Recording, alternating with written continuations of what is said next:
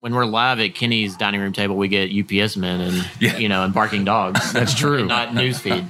I. It's not the same without a, a UPS delivery and the dog barking. yeah, I know. We're like, all right, cut it, stop, stop it. What'd we say? Okay, back at it.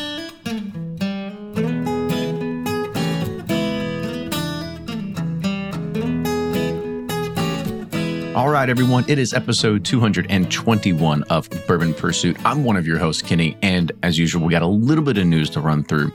The 2019 Bourbon Hall of Fame induction ceremony was two weeks ago, and I completely forgot to give them a shout out here on the podcast. But congratulations to Peggy Noe Stevens, Larry Kass, Wes Henderson, and Evan Kulsveen on all their accomplishments.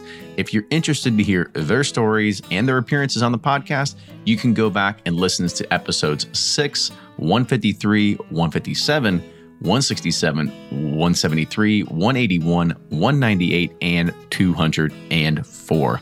I guess we've been covering a lot of these people throughout the years. I'm glad to see that we're being able to bring those stories to light. A news story was on a local Louisville news station here last week and it talked about a new bourbon warehouse being erected in Jeffersontown, which is a part of the Louisville area. But this one's quite different.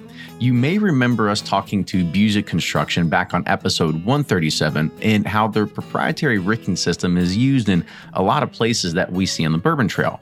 But we're now also seeing a lot of palletized warehouses becoming increasingly more common because of lowering cost. Well, this new warehouse that is being planned is made of shipping containers. The developer wants to stack shipping containers six stories high, and these plans were filed with the Louisville Metro government. But at this time, no bourbon distiller has been mentioned for the project.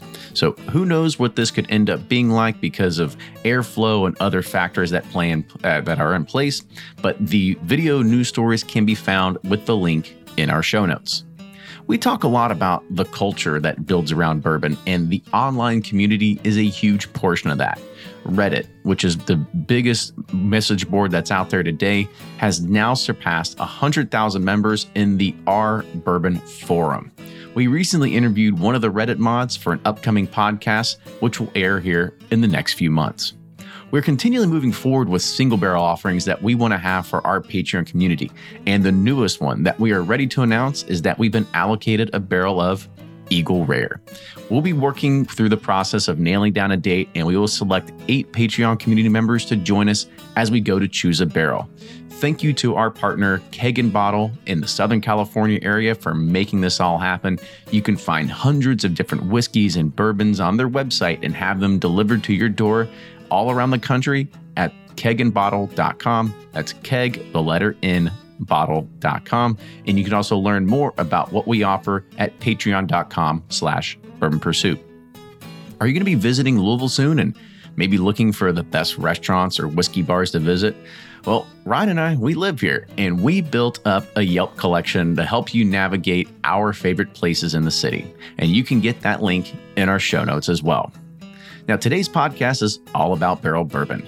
We had Tripp and Joe back on episode 164, but it's time that we get an update from what's happening with this team.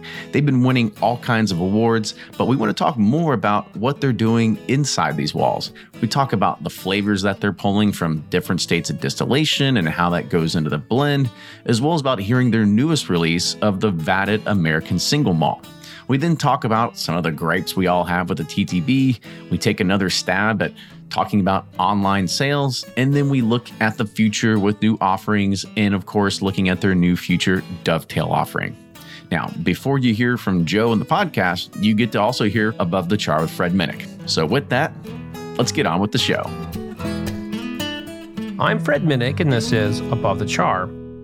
I often solicit ideas from listeners for Above the Char. This idea comes from Don Knotts, and Don is a longtime listener, and I really appreciate this uh, idea because it's one I've actually done a lot of research on, and I'm quite fascinated with it. And that's kind of the short history of barrel proof bourbons. Have they always been this popular? And the answer is no. Now, in the 1800s, they would actually advertise themselves as barrel strength or barrel proof, Or some would even say that they were fireproof, meaning that they would catch on fire. And so that the proof in the 1800s was a way of advertising the fact that they were pure. They were real whiskey versus being adulterated with like prune juice or water or tobacco spit or whatever the rectifiers or wholesalers were doing. And so barrel proof in the 1800s meant something entirely different. Now, we kind of lose track of this barrel proof subject during Prohibition, and 100 proof kind of becomes the standard, and we don't really reset in terms of what is being bottled until the 1930s, specifically 1935 to 1942, really. And you would find some brands who were trying to market themselves as barrel proof or what they would refer to as barrel whiskey. Weller was one that probably did it the best. Now, they were going in the barrel uh, at a very low entry proof, and um, it was coming out 108 to 112 proof. In fact, the barrel entry proof up until like 1962 was 110. So the barrel strength bourbon coming out prior to 1962 would have been between 108 and 112. But we don't really see the explosion or interest of barrel proof bourbon until really the last 10 to 15 years. But there's one brand we can point toward as being the most important for leading this trend, and that is Booker's. Booker's comes out in 1987 and was really the first to push the barrel proof conversation in American households. And you had Booker Noe going around the country saying like you don't want to drink too much of this because it'll knock you back. Well, the truth is is that we don't really market it for like its strength for alcohol purposes. Today, we market it for the flavor intensity. And that's kind of where we are right now with American whiskey is we're looking at things in terms of how they taste. And people think that they find more flavor in the barrel proof products. But here's the thing. Don't be fooled by the flavor necessarily that high alcohol can actually mask a lot of flaws. That's why distilleries will cut the alcohol down to 40 proof to see if they find any flaws in the distillate or the barrel whiskey. So, if you think you really like a barrel proof product, add a bunch of water, taste it again, and see if it still has some of those characteristics that you like. Just because it's high in alcohol doesn't mean it's good. And that's this week's Above the Char. Hey, if you have an idea like Don did for Above the Char, hit me up on Twitter or Instagram at Fred Minnick. That's at Fred Minnick. Until next week, cheers.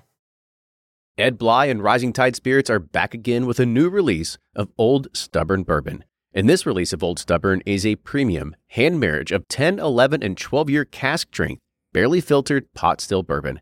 It comes in at a staggering 123.8 proof, and the flavoring grain for this one which the last one was wheated, but this time it's now rye. Rich, sweet, and bold with a long finish that's sure to be another eye opener. You can order online at Seelbach's or thebourbonconcierge.com, and you can even purchase in person at Revival Vintage Spirits, and even now with very few select stores in Kentucky. You can get it now while you can, but be sure to do it because it's not going to last long. And they're off for another Give 270 2020 Unicorn Raffle. Your $20 ticket gives you not one, but two chances to win from our lineup of 20 Woodford Reserve treasures, including the grand prize, the rarest unicorn yet, the Woodford Reserve Kentucky Derby 150 Baccarat Edition. Only 150 bottles were made and is just like the one the Derby winning owner receives. Quit horsing around and get your $20 tickets now at give270.org. Charitable Gaming License ORG 0002703 three. Do you ever pour yourself a bourbon, swirl it around, and then start struggling to come up with tasting notes? And perhaps you're also looking for a good Father's Day gift idea. Well, you can now solve both with a kit from Nose Your Bourbon. And unlike other nosing kits on the market, Nose Your Bourbon kits feature real ingredients for the most authentic aromas. You can smell real Tahitian vanilla bean instead of some synthetic aroma that's just made from chemicals. So head on over to noseyourbourbon.com and enter code BP10 for 10% off your order. From their bar to yours, Chad and Sarah of the popular YouTube channel It's Bourbon Night bring you their favorite at home old fashioned mix with the new Elemental Elixirs Golden Hour Syrup. It's a custom made syrup with notes of bold black tea, warm spices, and orange zest, All you need is your favorite whiskey and ice. No bitters needed. One bottle makes 16 drinks, so that's only $1 a cocktail before you add your own whiskey. They can also be enjoyed in other cocktails or spirits, mocktails, coffee, tea, and anything you can think of. It's crafted locally in Lexington, Kentucky, and you can get your bottle now at whiskeyambitions.com.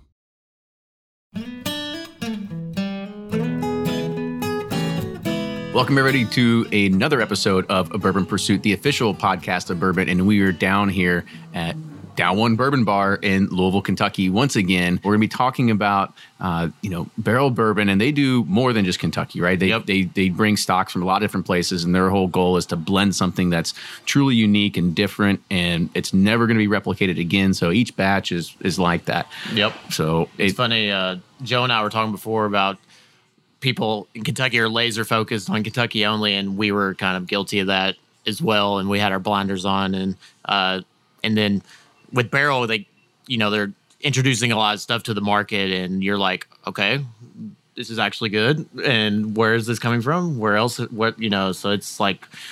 I don't know. They brought a lot of stuff that I never thought I would enjoy, but I really enjoy the the offerings they have. Yeah, they really do. I mean, even at the even the single barrel program that they offer, um, it's it's something that most people, if it was just anything else, they might snub their nose at it. But Barrell is bringing out some killer barrels that are coming uh, through their single barrel program, and you know most of them are all distilled in Tennessee, and that's one of the things that I think it's starting to change those people's minds of really what else is out there, and they're kind of on the forefront of it. yeah, it even inspired us to start our own brand. So thank you guys uh, for, Anytime. for the catalyst. And yeah, not only that, thank you for these killer dog toys. Uh, if, you, if you haven't seen these, they're barrel bourbon uh, dog toys. They're, Yeah, they're awesome. they are So that's why we it. always love having them. They bring booze and now dog toys. So I can't wait till next time.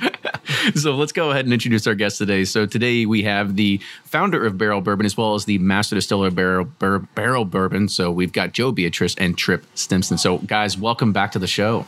Thank Thanks you for having us. Yeah, so last time you were on was episode 164. So it's been a while now, and uh, I would imagine that are your neck's hurting because you're carrying around all these gold medals that you're getting at all these competitions. A little bit, yeah, a little bit. Yeah, I mean, but it looks really good when we go out. Yeah. Little flavor. we, Flav we wear action. a lot of them, yeah. Yeah, but I mean, He's like the Michael Phelps of bourbon. You know, got kind of. yeah kind of like that. I mean, how many? What did you come away with from from San Francisco this past year? Because it was a lot. Oh, this year we won. Uh, I think it's three gold medals and three double golds. We also we also picked up the best uh, small batch bourbon over ten years old award. That's impressive. who gets to keep the medal?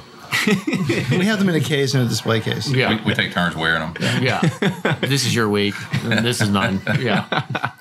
So before we start talking about more of the whiskey and some of that kind of things, I give people again just a reminder, a little bit about your background and sort of where this all built out of, because maybe they're not uh, good stewards yet and haven't listened to episode 164. But Or every episode. Or that every episode. Barrell introduces uh, Fred on Above the Char.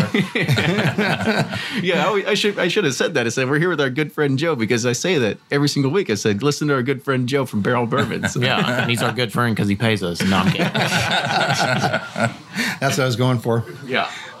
Well, we started this. Um, we started the company. Um, it's now it's six, we're our sixth year, and we've just been growing in leaps and bounds. Um, this since we've seen you, um, we have.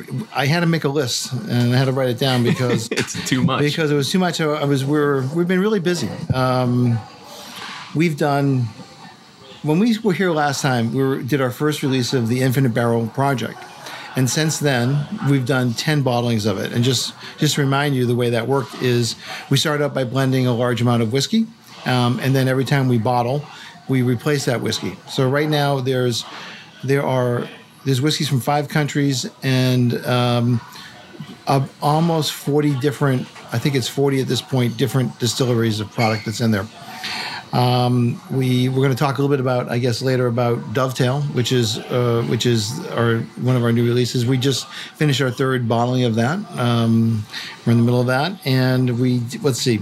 We did three barrel craft spirits products which was a whiskey a bourbon and a rum. Um, we did one two three four five batch releases a new year.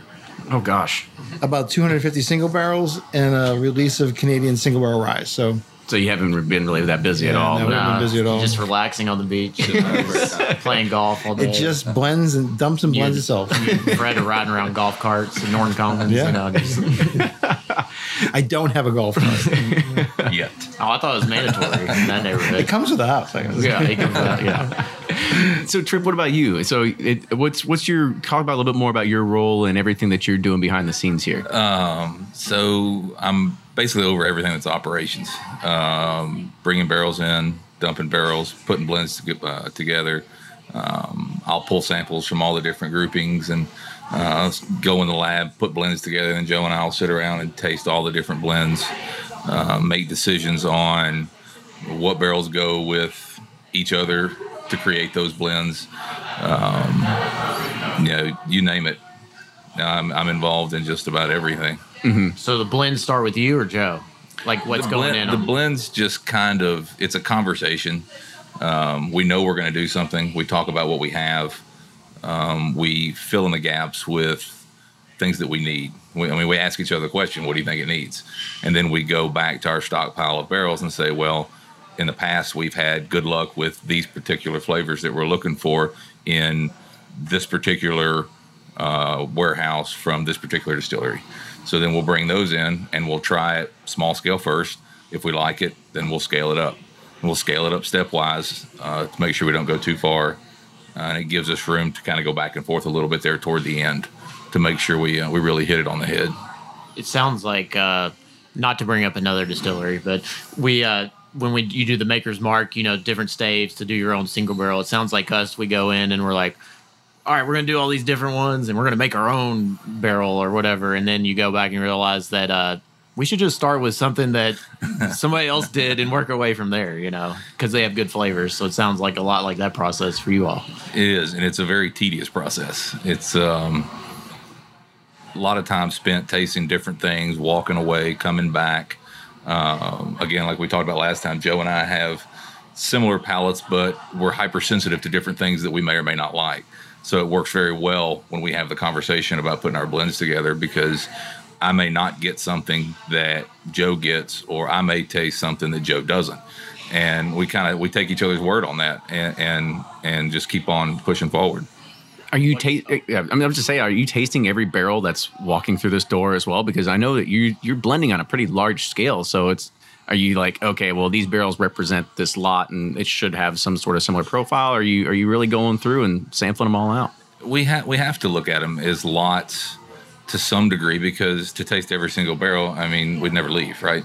So we we spent enough time doing this. Well, some people would think that's really a bad thing. You know, you get to just stay there all day and just drink whiskey. we uh, but then again, I guess it's one thing when you work in it versus actually all doing it. Yeah. It's, it's right. not always hard and fast though. I mean, sometimes sometimes there's a lot of variation in a particular group of barrels, and sometimes there's not as much. Every barrel is unique, but it really depends on on what we on what we're doing. You know, it's, it's Yeah. sometimes we have taste more than others.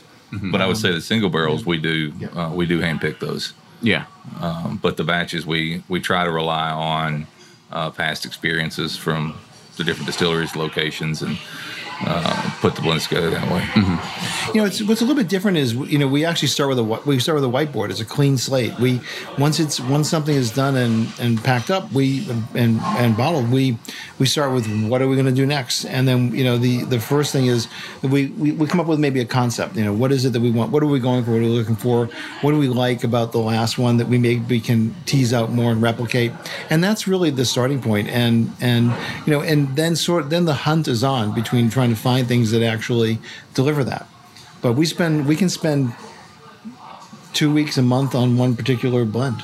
It's we have we have multiple projects going simultaneously at any given time.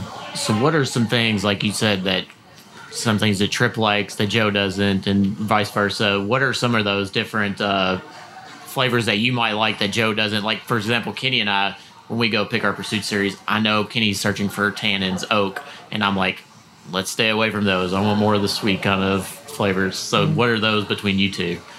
And who trumps who? No, there's never never. It's always we always agree 100 percent on what we're doing, or it doesn't get in the bottle. But I think a lot of the differences that we talk about is it's not more of what we like and don't like. I think it's what we're sensitive to. So certain astringencies, uh, chemical notes. Um, you know, if there are any certain off notes, like um, uh, especially in some of the new make stuff, I'm really hypersensitive to uh, like a, a, mildew note. Um, so it's it's things like that. It's not that we like things that the other doesn't. It's the hypersensitivity to the different aromas and flavors that might be in there. Mm-hmm. Gotcha.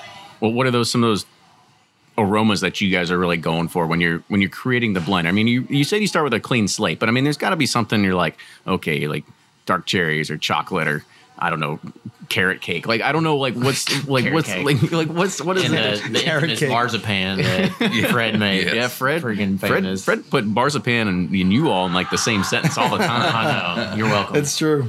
Well, I, I think one of the things we really like are tropical fruit notes juicy fruit, dragon fruit flavors. We, we love. I love those. We love those. Absolutely. We love those. Anytime we can, anytime we can blend to that, um, we'll we'll just stop sometimes, and that's one of the reasons that batch 18 is is where it is in the sequence. Um, is that we blended that actually last winter. We blended it a long time ago, and it was a relatively small batch. But the, I love the story because as we were blending it, we were we were as Tripp said, we step our way up to the volume. Like we come up with the theoretical in the lab, and then we try to replicate it with the barrels. And as we do that, we we taste. We stop and we taste. And this one, we both at the same time said we can't add, not add one more barrel. And it was maybe two thirds of what we wanted, and we just stopped because it was exactly we had those super sweet notes at the in the mid palate of it. We just we love that. Um, we I think we look for a balance of the tannins and, and, grain, and I mean that's that's all really important. Balance is really key to us. We don't we, we try to make it as balanced as we possibly can. Balance, but without basically recreating the same thing over and over. So, I mean, uh, there, uh, there's there's there's got to be a lot of barrel junkies that are out there. And uh, have you been able to say like, okay, well, I think uh, you know when we did barrel batch or bourbon barrel batch uh, twelve, like that might be pretty close to sixteen, or you think like they're they're all just worlds apart? I think you're going to find some similarities in in all of them because you know there's a there's a there's a grouping that we like. You know, we, we talk about complexity, we talk about fruit and floral, we talk about you know oak and vanilla and all these different flavors that are out there, and all of those are going to mingle in different concentrations in all of our batches to some degree. Um, so while some may be night and day difference, uh, I think you're going to be able to find some of those flavors in most of the batches. Um, I would say something like maybe 12 or 14 is going to be a more traditional representation, which is going to be, um, you know, an, an oak forward uh, traditional style bourbon. There's not a ton of fruit. Uh, there's not a ton of floral. Whereas something like, you know, back uh, way back 7B was just loaded with, with that fruit and floral note. Um, so I, I think it yes, the there are differences, but there are lots of similarities as well. So when you're like making a blend and you're trying to get those different flavor notes that you're looking for, how many barrels of a certain type of whiskey to make to get to that flavor? Like, is it That's such a good question. Or one That's a really good question. It could be one. yeah. It, it, it's it has to do with the threshold perception threshold of w- those particular compounds that you're tasting. And sometimes one barrel will make all the difference, and that's really? it. Yeah, yeah, that's it's crazy. pretty incredible. Yeah, I kind of like this live thing. I can get, I'm getting, I get instructions sent to me as ongoing. Let's See, do it's much better than Kenny's really, dining room good. table. When we're live at Kenny's dining room table, we get UPS men and Yeah. you know and barking dogs. That's true. And not newsfeed. I. It's not the same without a, a UPS delivery and the dog bark. yeah, I. We're like, all right, cut it, stop, stop it. What'd we say? Okay, back at it. All right. So I guess back on topic now. So, you know, we we had the opportunity of uh, getting a, a, batch 17, and it was awesome. It was really, I mean, it was out of this world. It was one of my favorite whiskeys uh, of the probably the past uh, few months. And now, is 18 getting ready to come out? Is this released? Uh, what's what's the timeline? Yeah, we're sold out. We're Sold out? we're- it's Oh. gone. 19's gone. We're we're 19 is almost gone, and we're teeing up 20 for next month. Yeah, it's So you're running through these pretty quick. we do about four releases a year. Yeah. four batch releases a year, and then a and then uh, the new year. So it's really five five bourbons, give or take. Yeah. Well, that's Well, and by sold out too, it's it's available. It's just it's all been allocated. Yeah. Right. We have to think. it's- Yeah. You can still find it. Yeah. it just, Right. We don't have anymore. Sold out means we don't have any more. We the distribute. We've sold everything to the distributor, and then the distributor now is pushing. it to That means market. you got your check and you've been paid. not that's not the- always. Well, yeah, you, you want to make sure that it's it's not sitting on shelves either, right? You got to make sure you're still out there doing your marketing and Yeah, we have two customers. We have a customer we sell to the distributor, and then we have the the end customer who's standing there. So our sales are concerned with our distributor customer, and I'm concerned with you standing in the shelf or in the bar buying the product. That's that's the way we look at the world. For sure. Yeah. So talk about like the blends themselves because I know that a lot of these you're doing a lot of uh, I don't know is tri-state the way to really put it. You know, you're doing some Kentucky, Tennessee, Indiana. Um, what's what's sort of like your ratio when you're when you're looking at these? Because you know, is it is it you know 35 percent Kentucky? I'm sure it's different here and there, but like where where do you start at? Because there's got to be a at by A now base or something. you you got to have some sort of formula that you think in your head like okay we know this is where we should start How about you just We- tell we us actually- exactly yeah. what's in every Yeah. blend? What's your mash bill? Let's start with What's your blending one. mash Well, we stopped doing the mash bill because we couldn't do the math on it anymore. because there's different bourbons, they different mash bills, and from different states, different mash bills, and then what percentage of those barrels, and it was getting me, you know, 27.2 percent. It was was just the math was too hard. There, we really truly don't have a starting point. We, it really the barrels lead us. We let the barrels lead us into into what we what makes sense, and sometimes it will be more Indiana forward, but a lot of times it's Kentucky, it's um, Tennessee forward, um, and and then a lot of times we it's surprisingly sometimes it's only you know 10% or 20% of a particular of a particular group that makes that influence. So there really we have no real standard or no blueprint that we start with. We really do let the barrels lead us to the answer. So, so in your opinion, when you're tasting each one of these different regions, uh, different kinds of bourbons, what are the notes that you're pulling out? Like if you're tasting something from Indiana versus Tennessee versus Kentucky, um, do you do you think like where the, the distillery you're pulling from each has their own uniqueness to it, or is it based by state? Like what, what do you what do you kind of see that as? I think we have.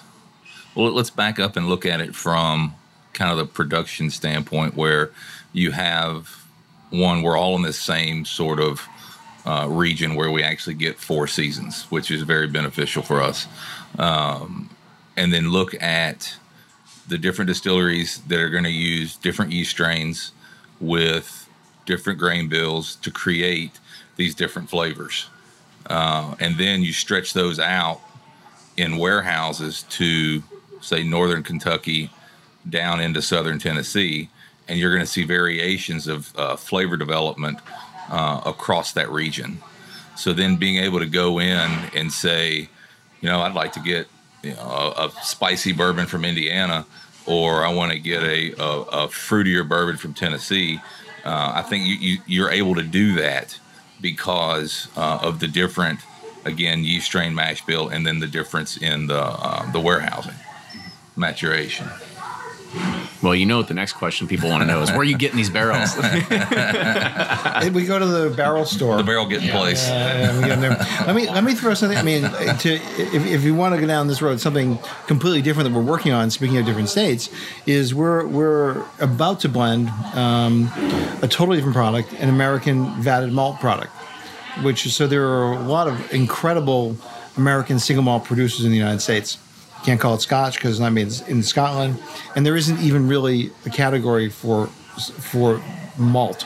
It's either malt whiskey, which malt whiskey technically has to be in new barrels, and a lot of times the malt producers want to put it in used barrels. So we're we're going to be working with six or eight distilleries. We are we are working with six or eight distilleries from around the country: Arizona, New Mexico, Washington, New York, Texas. Uh, I think I may be missing one or two. And so we're ta- we're getting barrels from all over the country, and we're blending those. So you're going to see some real incredible regional differences when we when we when we put this together. That's going to be that's one of the next projects we're working on. That's going to What be makes up a malt American malt whiskey? Like, like somebody that doesn't know, uh, aka me. Yeah, I was what like, is uh, it? No, an American makes an American malt whiskey. You want to take this, or it's it's it's it's um, malted barley, Okay. and so um, it's generally m- majority is malted barley, and there's so- and and sometimes there's some corn in there, but for the most part, it's distilled malt, single malt malted So that's barley. the the primary grain, I guess. yeah, Okay. that's great. So this is a little bit different than bourbon. Sure. And there's some group, there's a group that's actually lobbying uh, to the TTB trying to get a the malt category to create something create something for us, us being the distillers. What is it that you like about the malt that's gonna, I guess, fit the barrel profile or blends or whatever? What? Well, it, it's um, Yeah, I was like, can this compete with uh, you know Forbes Whiskey of the Year as well? Like, how many medals can this one? I don't know. I don't know. That's that, that's sort of a nice. It's a nice accolade. We don't. It's not our our, our, our goal. You know, we, we really we love hearing other people talk about our products, and um, but the goal is to really is to make a product that people really love to drink. Um, I don't know. I mean, this hasn't been done before, um, you know. But but the inspiration of it was we, we, we taste a lot of whiskeys and and we, and we know a lot of producers and and there is just an incredible amount of really high quality single malt producers in the United States, and they're relatively unknown. Um, I shouldn't say that. I mean, of course, it's Balcones, everybody knows them, and then there's Westland, everybody knows those guys. But there are a lot when you start getting into the smaller ones. There are a lot of people don't know. So we really wanted to bring that. We wanted to bring that out, and you know, and and and and take our cut at it, which is to take some of these great products. I mean, the world is our ingredients. The world is our pantry, and take them and blend them together into something you know even greater than the parts. We hope.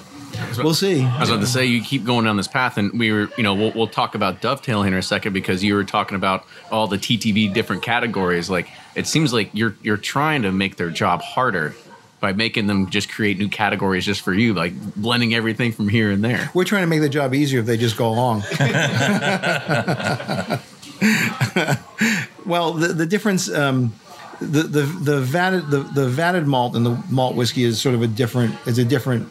It's a different problem because um, there just isn't a category for what they want to produce, which is a um, a, a straight malt whiskey that is does not have to go into a new barrel. Because most scotch all scotch is in used barrels and and there are different properties different characteristics. And we're doing with this vatted project we're doing a combination of whiskey that went into new barrels and whiskey went into into used barrels previously used, used barrels. Um, but uh, that aside, um, the whiskey category is is a then the blended whiskey category is sort of a, a, a really unusual one because traditionally a blended whiskey has can have 20% grain neutral spirit in it. So it's a category that's just that it was you know was really looked down on a blended whiskey category. Our whiskeys, every one of our whiskeys, is 100% whiskey. So with Not, uh, dovetail, you're not doing Seagram seven and seven. anything. we're not we're, we're not putting grain neutral spirits and uh, and whiskey together. coloring and all that No stuff. food coloring. There's Yeah. no coloring. I mean, we, we do If nothing. not, you do you do really awesome food coloring. It's one of the Speaking of blended, I found I went to a estate sale the other day and got a bottle of it's called Golden Wedding. It was like from the 30s or something, Wow. and it was a, bl- um, a blended whiskey. But I was like, oh, this is gonna be great. Of dust, and it was terrible. and you could tell it was neutral grain spirits with like like brown dye in it or something. probably but- beat ground up beetles. Yeah, exactly. That was an Probably. ingredient of bourbon in the No, it in, it- yeah, in the early 1900s and late It 1800s. tasted worse than that. I wish it was. It was color. They used it for color. ground up beetles. It was creosote too, a little bit. But but so the the dovetail is. I, I think the dovetail is a really is an interesting project. Originally, it was going to be our whiskey number six, and so and what's in it is that was the name. That was the original like project. well, we have a series of whiskeys. We have Barrell whiskey, and we do them in batches, just like the bourbon. So it was okay. This is the next one, and and and what it what's in this product is um, eleven year old Indiana whiskey that we finished in. Uh, Dunn Vineyards Cabernet barrels. Dunn Vineyards is this really incredible Napa Valley, hundred year old family vineyard, and they make an incredible, rich, lush um, Cabernet. And so we got their barrels and we and we finished that whiskey in it. Then we took um, some Tennessee bourbon and finished some of it in in in rum casks. So our rum casks, so we bring rum in from the different countries. It usually comes in in a steel container because the barrels will leak all over the place. We put it in ex bourbon barrels. And then when we're finished, we dump it out and we take those ex bourbon barrels that had rum in it and finish some bourbon in it for this product. We also have some some uh, bourbon finish in late uh, vintage port pipes. So there's a combination of different whiskeys in here with different finishes, different proportions.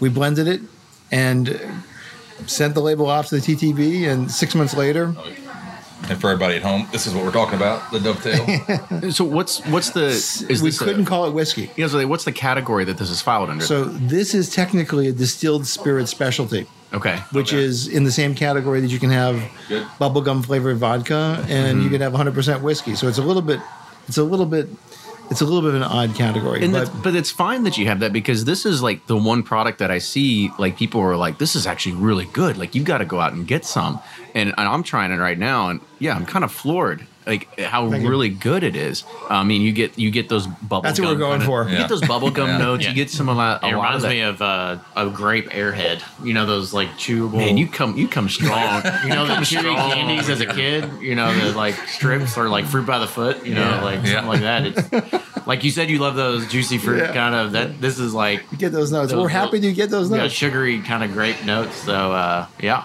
We want to bring you back to your childhood. That's what we're. I do. I, I try to take everything I've had in my childhood. I'm like, all right, I taste this and that or whatever. So it t- totally reminds me of that. and one true. thing that you know you just kind of it kind of just piqued my interest a little bit when you were talking about like all these different barrels and all these different things you're doing you could almost open up like your own like week long vacation where bourbon nerds could come in and they could just like just pay you to be there for a week and they could just sit there and just play around and experiment with everything and try to like make their own sort of crazy blend i mean because this was i gotta ask like how you you got to this idea that we should blend these two together Yeah. Why didn't you stop at the the uh, Indiana Dunn Vineyards, yeah. blending the Cabernet? Is it because like oh uh, That's been done whatever before. yeah wine That's a fin- great question. wine finished barrels are like yeah so passe like everybody does them now Well, we try. We, we are always trying to try different and new things, but we have these meetings where we all get together every every every month, two months probably, and we just brainstorm ideas. What what is what is the most crazy thing we can do? What's the? Uh, can you just tell the story about the about the Tale of Two Islands? So that was that was a meeting where we sat down and we needed some what we what we call it one off projects that we like to work on. And we knew that we wanted to use some of our leftover Jamaican rum from uh, batch one, and so we wanted to do a finish, and we didn't know what we were going to do. And we had like 20 samples set up in front of us, and and what, what do we want to do this finish or that finish? And at the very end, there was a blend of the rum with some Islay Scotch, and we thought there's no way this is going to taste good, and it we, it's the one we like the best, and so we put that in a bottle and called it Tale of Two Islands, and it, it was uh, it was phenomenal. so you're blending scotch now too Cat's out of the bag. We have well, we, we do we do we do have we do blend Scotch into Infinite Barrel, we and Irish whiskey. Yeah, but these are those casks are. Um, on um, but but th- those ca- what I love about those casks is it's a Kentucky distillery, so I can't say that which one. And then it's it went to we'll- we'll a great there, a great Islay distillery, which I can't say that can't name say. either. Why and we got the barrels with Why- both their names on there. Why do you think that is? Like in the sourcing, like I would think they would want it, want to know, like, or want to be able to tell, like, hey, this came from us. Like, what? Why do you think they do that? Uh, well, I think um, there's a, there's a lot of reasons why people do it, but but part of it is they're protecting their trademark. So, in other words, they wouldn't want us to capitalize on their trademark. So Sure. if, if we you know pick any pick any Kentucky distillery, and if we use their name, they would sue us. You Yeah. know, Barrell bourbon brought to you by XYZ. yeah, whatever, but, and you know Kentucky is a litigious state, so it's you know it's sort of yeah.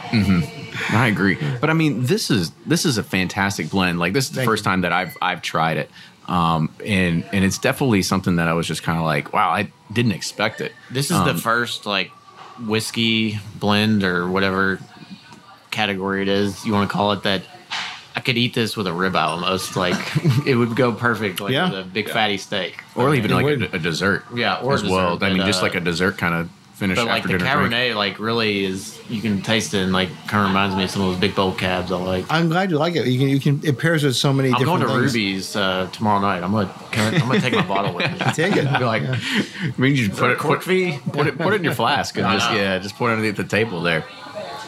So what's what's next on Actually, the I just got? I just got an, an I should clarify one point, which Oh, is okay. when we when we do our brainstorming, it's it's the company. It's we all get together. It's not just Yeah. we spend too much time together anyway, just doing Yeah, stuff. But, yeah. but how, it how many is in the company now? Uh, let's see, nine. Nine. okay. Mm-hmm. Yeah, we're up to nine people. Did you when you started? Did you envision it getting this big? Do you envision getting bigger? Like, what are you happy where it's at? I mean, kind of talk about from a business standpoint.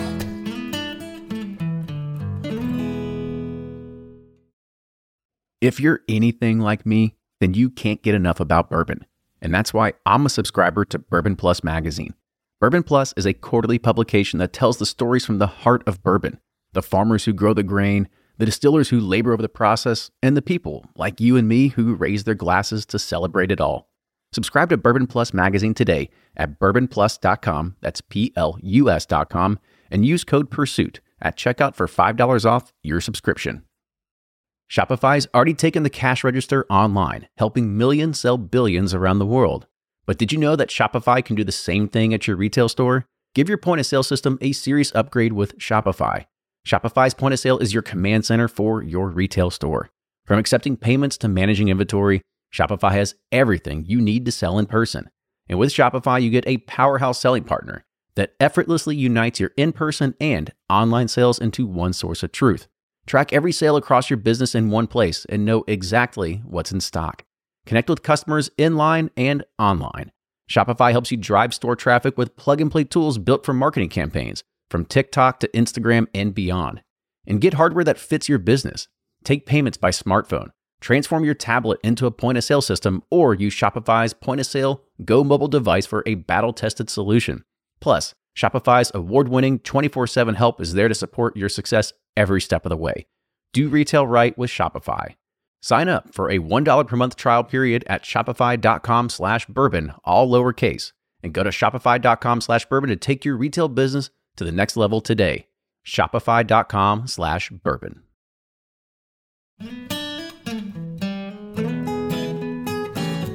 Did you when you started? Did you envision it getting this big? Do you envision getting bigger? Like, what are you happy where it's at? I mean, kind of talk about from a business standpoint. Um, we're happy with the growth.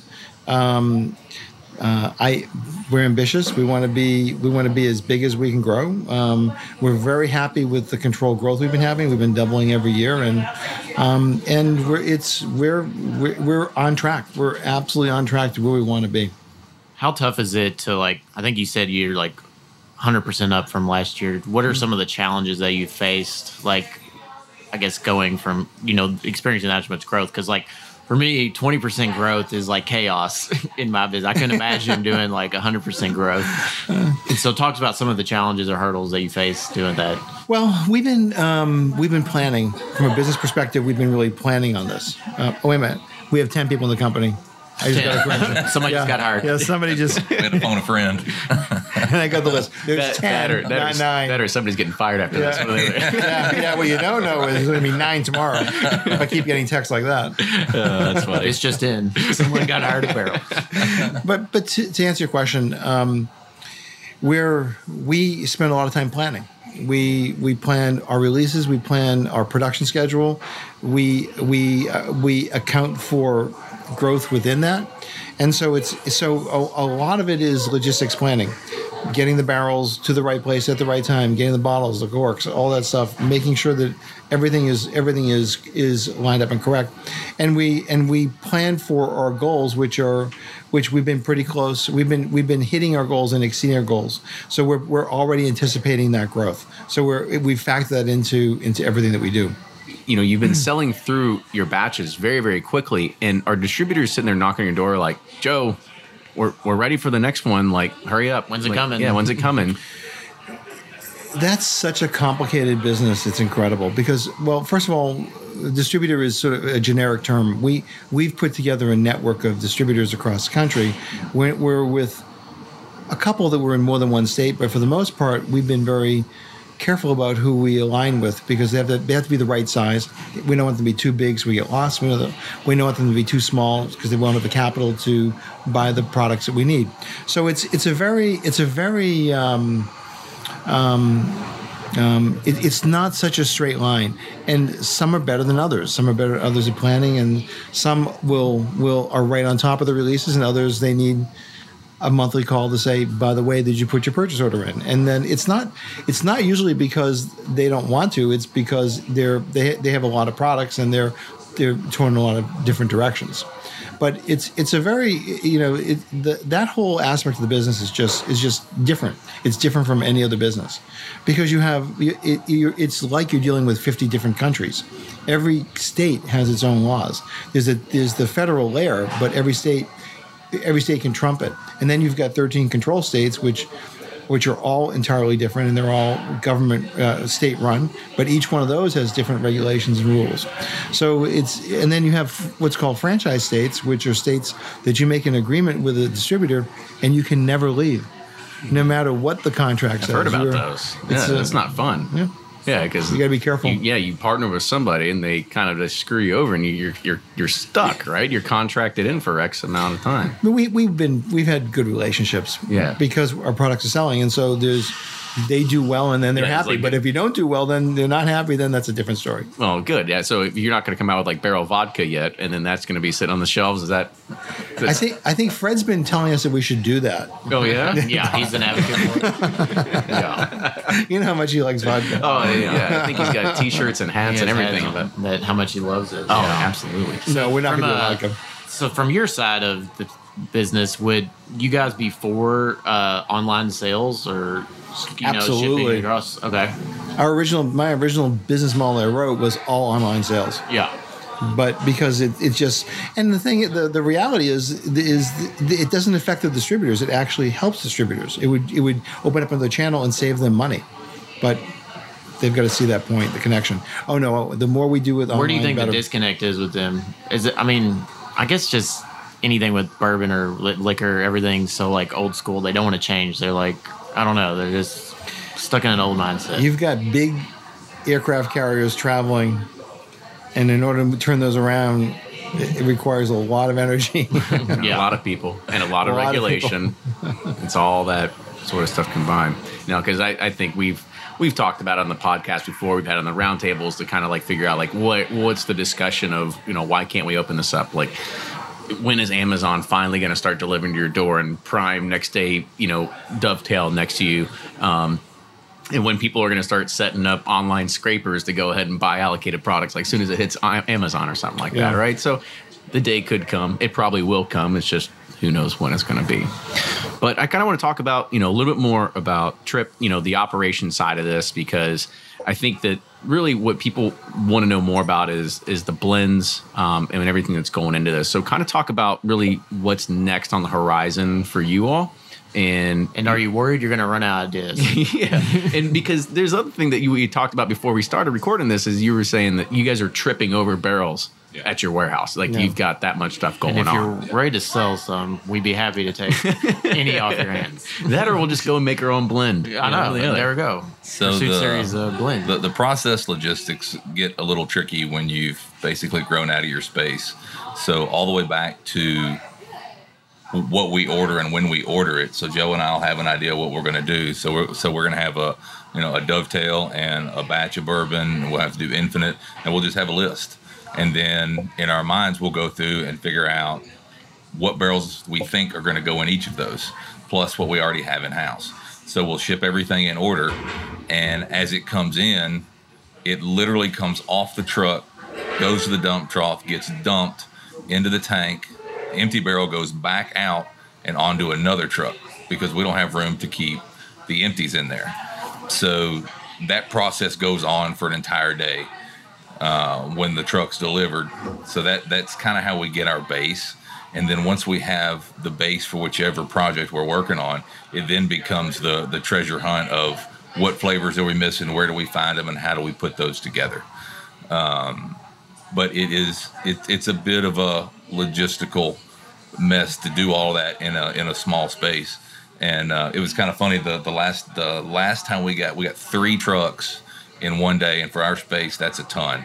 And we had to strategically place them in the facility so that right up front where the tanks are, we had tanks, forklift, dump trough, and then we just started working our way back, dumping barrels, working because there was no room. There was a path through the play. That was it. And just It so, used to be a two dimensional problem. What was on the floor? Yeah. Now it's re- it literally is a three dimensional problem. It's like Tetris. I mean Tetris. We're we're up four four levels oh wow. of Yeah, barrels four that or we have to move around. And just so people wanna understand, at least I, at least from at least I think my knowledge. So a, a truck is about ninety six barrels. Is that about what comes in them? Depending on how they're shipped, yeah. Yeah. or So it's a eighty lot. four. Depends if they're up or down. Yeah. So what up? What do you get? Four on a pallet? Well, if you do six pallets, it's 84 based on weight. But you can get uh, I'm lost. I don't do math. okay, yeah. but you can do it without the pallets, and you can get a few more. So you ever But that's worry? more work. Oh, Yeah. yeah. That's sounds- more human work. Yeah, Mm-hmm. Are you ever worried when when Joe or anybody else on the team? Because we've now uh, clarified that there's ten people on the team. Um, Maybe eleven by now, or nine. when when like an an idea comes up and you're like, oh god, here we go, another label, and like you have to continue these these product expansion lines because you're still doing your barrel batch bourbons. You've Yeah. got your infinite. You've got um, uh, you've got your rum. I mean, you've got all kinds of. You've got your New Year's Eve bottle. yeah. so kind of talk about like when is that gonna end because you know it's it's or like a scale up thing that that you're tr- or like a scale out thing versus like trying to scale up that's kind of hard to be able to do I would say that first off, we love to innovate. We love to do things that have not been done. We like to be creative. Come up, with we've got a stack of ideas that if we had more time, we would be able to do. Um, so we love that. We don't want that to stop. Um, when we talk about, you know, the, the batches and, and the expansion and everything, when you look at someone who does a product the same way every single time, which there's something to be said for, um, they've already got a COLA, they already have all that stuff approved, they know what's going into that bottle. It's just a matter of doing the same thing every time. Every time Joe and I put something together, we start from square one. So the bottle doesn't change, the shape of the label doesn't change, but everything that's on the label, front and back, changes, which means it has to go get COLA approvals and then come back to us.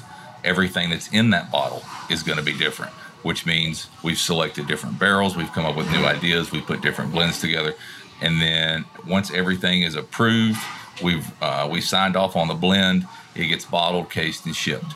So every single time anything goes out from uh, from Barrell Craft Spirits, we've started from square one to create that, and then on top of that, trying to constantly um, innovate and and better ourselves with each new product that we release. so purposely inefficient is that the, the best way well, the, well, the one thing that we have done is we spent a lot of time in the original label design, um, creating the structure of the label, um, and we have essentially a matrix of products. So, and we fill in.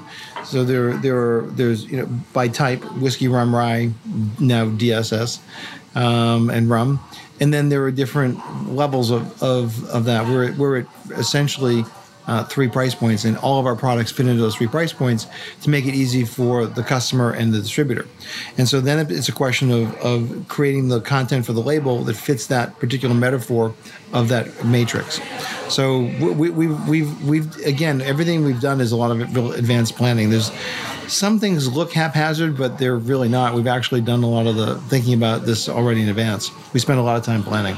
so with with all these like line extensions and other things you're doing are you looking at ever phasing anything off? Because it's it's a lot to keep up with everything and to continue blending you know Great six question. seven different sort of releases.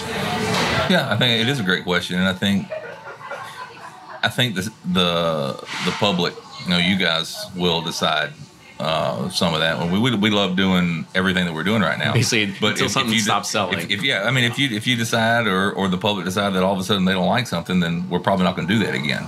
But I mean, currently. We're, we're having fun putting all this stuff out there. The other the other thing too is is if we don't like we have not done rum two yet because we That's haven't true. found the rum that we've done a, a a Tale of Two Islands, which is a limited release, But rum two isn't out because we haven't found, and we've looked at a hundred different rums. We haven't found the right ones that we're looking at.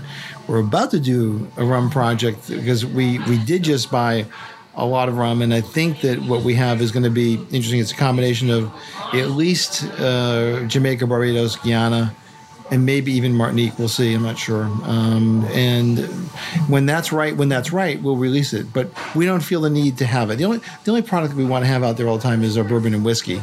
Um, but if the rye isn't the one we want, then we'll wait. Um, rye three is we're kicking around rye three right now. Um, I was about to say, it's it's like you don't you don't see a whole lot of the the rye on the shelves. Like that's kind of a really kind of hard to find product. And I think, correct me if I'm wrong, you were doing a few like single barrel ryes this year as Yes. well. We did we did a, a, a, a fair amount of single barrel Canadian ryes. They were 13 years old, um, and they were um, they were uh, they were 99 or 95 percent rye. Um, they were spectacular. We- Yeah. We we have another Canadian rye. They're good. We, we, we Canadian rye. You know, if you leave it alone and use they have a lot of those uh, grape and juicy fruit flavors that They you do. guys like. So I'm not surprised that you all like those. Yeah, and the one we we're we we we are about to acquire a lot of Canadian rye, and the first thing the Tripp tasted was bubblegum on it. It's so true. It's a very bubblegummy. How's uh I got a question about source the buying rum and sourcing. Is that similar to the bourbon game? Like, is it similar? Totally like, different. totally different. Okay, Yeah. because I know with bourbon you got brokers and all this stuff, and you don't really talk. I didn't. How's that process work with Pretty rum? sure you just get a one way ticket to the islands and hang out Yeah. there for a few months and Tried that already. Yeah, Yeah. shake a few hands and figure what you can do. It's very different, and it depends on it depends on the, the distillery, but but um, there is there's a lot of spirits available.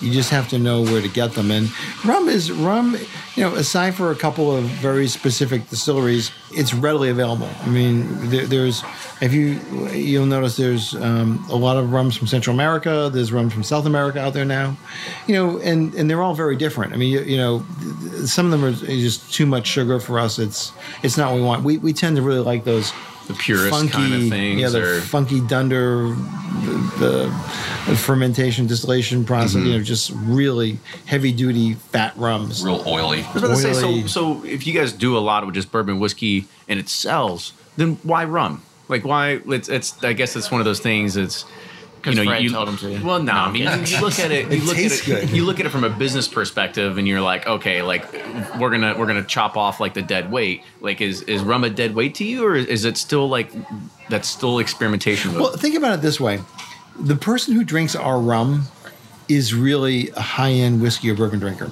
So you're not going to take our rum and mix it with Coke. I mean, th- this, this is not a light rum or white rum. This is these are serious, serious products to drink. So it, it's a there's a natural crossover between some of the high end whiskey drinkers to some of these sort of vintage or really uh, uh, esoteric rums they're not for everybody and and I don't even believe that rum is the next whiskey category. I think that this is that the people who drink the rums that we that we will bottle are a subset of the people who drink the whiskeys. They're not necessarily hardcore rum drinkers, although the people who like rum do drink our rum, but it's not the general population. So we do it because because our customer likes it, and we like it. And you know, our promise is we only put in the bottle stuff that we like. You know. But you said rum's not the next category. so. What do you think is the next category? I think American whiskey's got a lot of room to go. I think we're, I think we're in the six. My opinion, completely, we're in the sixth inning of bourbon. We got a way to go with that, but American whiskey is there's a long runway on that. I think people are going to discover it the way they discovered bourbon, and that sort of fits our model. You know, we, we we're looking we look at people want to know what's new and what's different, and what's exciting. We're always doing something new and different, and exciting, and I think that if you look at that, that's what people like, and we're going to just keep doing that. I'll toss one at you because Uh-oh. I know that Oh, a lot. Well, no, I mean, Where do you buy your whiskey from? No, we won't go there. I know I'm not going to get that one out of you unless I chokehold We'll you on the that floor here. here. Yeah. Actually, we already know. We won't say. the um, so a lot of people look at Armagnac as a as a as a kind of a good substitute for whiskey because it's it's it doesn't have the same kind of flavor profile, but you do get some like very dark and condensed sort of flavors and uh, floral and fruity notes. Have you guys even thought about looking at Armagnac as a possible Absolutely. source? Okay. The nuance flavor, yes. The answer, the short answer is yes. We don't know what we're going to do yet. Dovetail three. It's on Dovetail there. three. Dovetail. 3.5. Actually, we're already. We just finished. Uh, Yeah, we just finished, three, we're on four. Ah, So so talk Dovetail about six, talk maybe. about talk about three real quick since it's probably going to come out. So kind of talk a little bit about like what was in the blend. Is it a little bit different than what we're drinking now? Like kind of talk about that a little bit. Yeah, We're there- about that. Yeah, there. Um, the interesting thing about Dovetail is that it is going to be a little bit different every time, but we do use, you know, the same similar ingredients. Um, in that the the barrels are the same, but you know, grapes change every year. So the wine that was in the barrels that we may get next time might be a little different than what we used previously. So there's going to be some flavor differences there. Uh, we might use a different rum barrel. We might use a Jamaican rum barrel instead of a, a, a Guyana a Guyanese rum barrel, or um, you know, all, of those things are going to put subtle differences in there. But at the end of the day, when everything's put together, you still taste all of the same flavor characteristics, but a lot of them are in different concentrations. So it's it's it's a it's a similar experience, but it's not the same experience. Uh, and, and I think being able to to put all of those compounds in there in those different concentrations and let them vary a little bit as you go along, uh, it, it's it's kind of fun to do. You know, And so another thing that you kind of just piqued my interest a little bit too. Um, I saw something from uh, another friend of the show, Wade Woodard, today, and we were talking about finishing. well, it's, it's, it was more or less around like finishing versus aging. So you're talking about putting something into the barrel, and now do you all look at what you're doing as finishing, like it's just in the per- in there for a short period of time, kind of marry some flavors? Or are you like really aging something in there? no, I, I mean everything we use is Yes. is, is aged. Yes, yes, the Yeah, both. I mean, it's, yeah, it's we put it in there for um, some maturation, but mainly it's, it's a finishing. yeah. And some, so we have some whiskeys that, I mean, we have some things we've been finishing for two That's years. true. I mean, you'd have to classify that would that, that would be aged. maturation. I would I would Yeah. consider two years aged. Yeah. that. You know, the funny thing is, you know, the um, I would think. So. I think 30 minutes is finished. Two Well- years is probably aged. Well, yeah. the rum finishing, the rum finishing we do, it can be as uh, short as two weeks. I I mean, it depends on it depends on the particular finishing agent.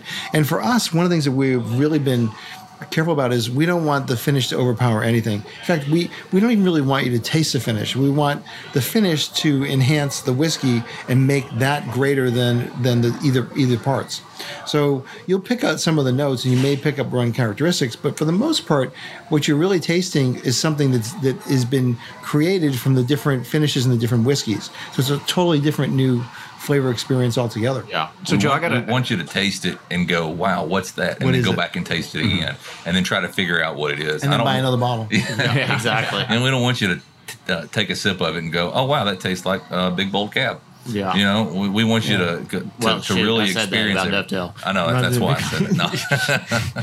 No, but we actually that's that that's probably an exception because that that cab is such an exceptional product Right. that, that that it just brings out some beautiful nuance. Some people uh, about finishes, uh, I guess they they have a concern that how much product is left in the barrels when your product goes into it. Can you talk about that when you get these barrels? Like, are they completely bone dry? Or they have some in them? Do not, you know?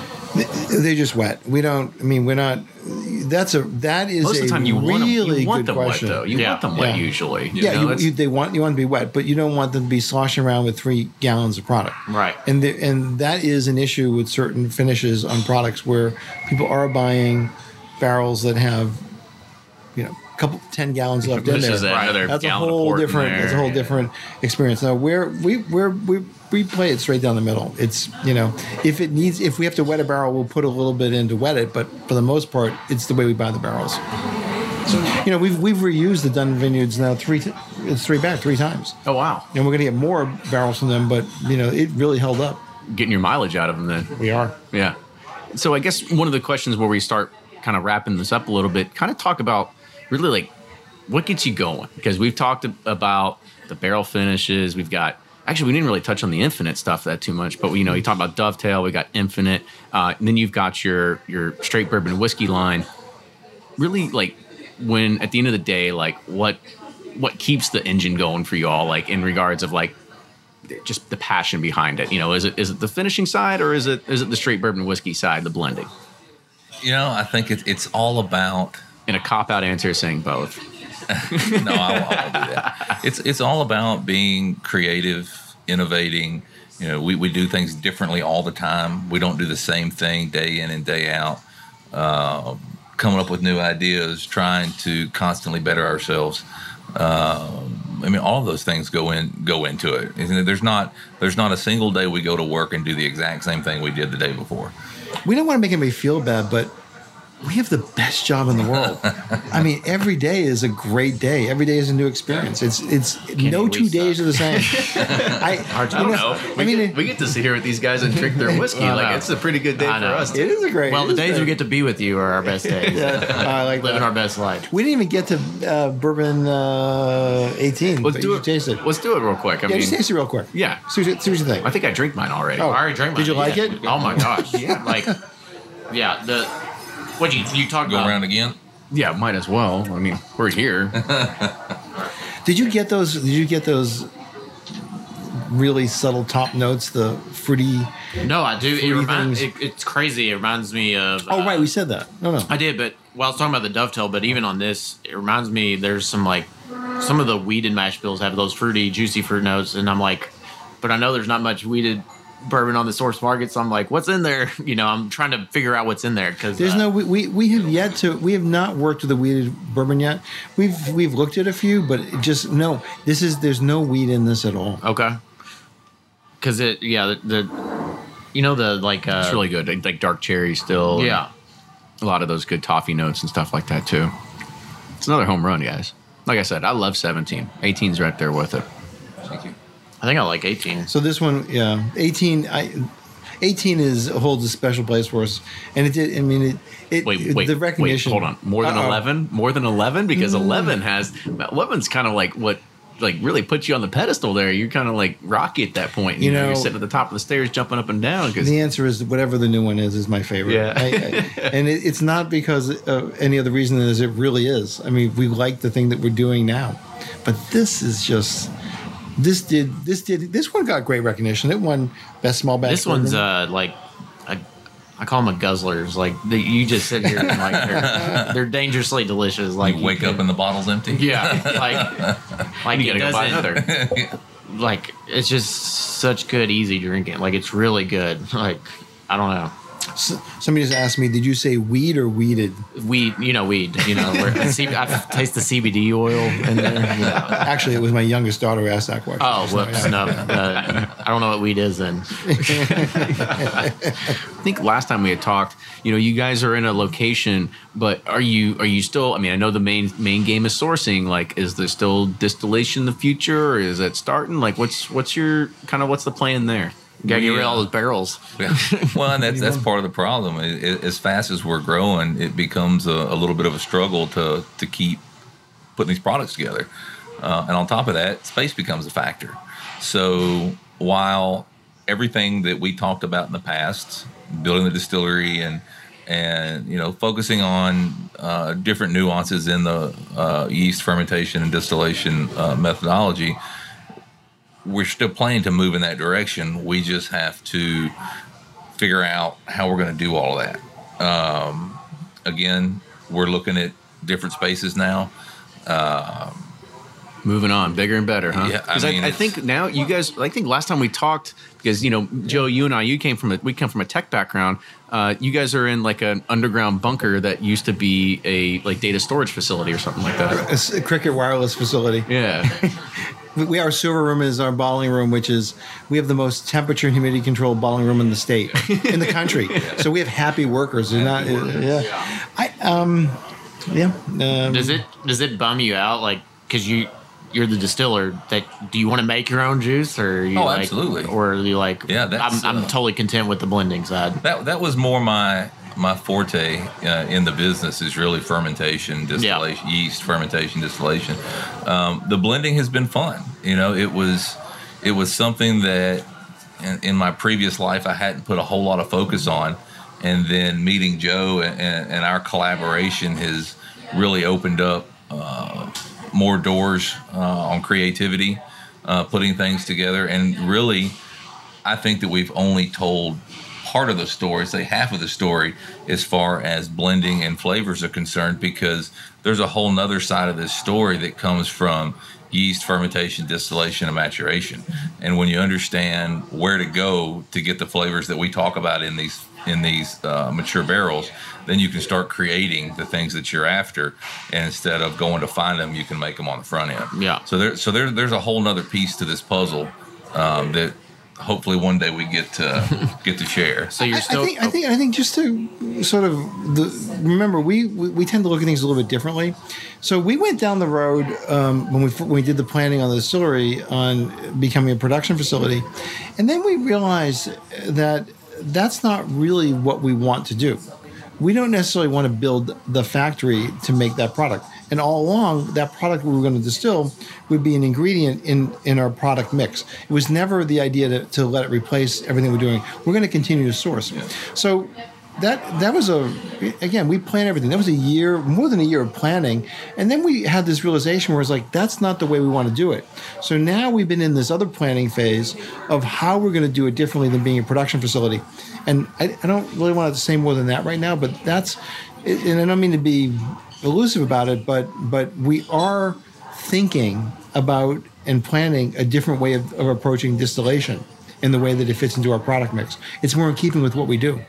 Well, um, that sounds, sounds like we're gonna, next year. We're going to say that for Episode 350. Chapter, yeah, it's like we'll say that chapter three right there. That's what Yeah. we're going to Yeah. save it as. That's awesome. We'll have our own recording studio by then. That's the goal. It's pretty nice right now. Yeah, see, you don't we don't get couches like this at my house when we're sitting here recording. so Not at all. It's fantastic. no barking dogs. Oh yeah, we, we were able to go live at least, and you know we had we had some you know some servers and so we're going in the background, but that's okay. It's what you expect. We're down here at a restaurant, you know, down one bourbon bar. So thank you for them for for hosting us once again. Joe and Tripp, I want to say thank you so much again for joining us today. Uh, give you another opportunity just to say where people can learn more about your products, where they can sign up for your newsletter because I know that I get your newsletter uh, every month. It's always fantastic to read. You know how much you guys are killing it too. So go ahead and tell people you know where they can learn more. Barrellbourbon.com, two R's, two L's. Barrell Craft Spirits, or any misspelling of those two words will get you to our website. And again, thanks to uh, everybody who supports the brand. You know, you're the reason we get to keep doing it. I'll, I'll say it every time. Oh, for sure. Absolutely. Well, when you put out good stuff, it's easy to support it. So It really is. And, you know, again, thank you guys for coming on. Uh, you know, batch 18, if it's out there, find it, buy it. It's terrific. And you can find Dovetail. I mean, that's Dovetail's crazy that's, good. That's crazy. Thank you. Like I Yeah. said, it's just a truly, it's a truly unique kind of, uh, I don't, you can't even call it whiskey. What do I have to call it? It's whiskey finished in Dunn Vineyards Cabernet barrels, rum, and port, late vintage port cask. That's the name. Yeah, that's a long one. Uh, I'm not gonna not gonna put that one on Just a say business card, Dovetail. but you know, Just say Dovetail. That'll work. yeah, dovetail. it's just booze. No, I'm kidding. but it's a really good boost. So again, thank you all for for coming on here and doing this. This is a pleasure, uh, and thank you everybody that tuned in live uh, and you got a chance to kind of hear these guys up close and personal. I, I saw my phone was going off, so I know there were some comments going on. Uh, sorry I couldn't get to any of the questions, but uh, make sure you follow Bourbon Pursuit on Facebook, Twitter, and Instagram. Also follow these guys because they're on all those social media channels as well at Barrell Bourbon. And Ryan, go ahead and close us out.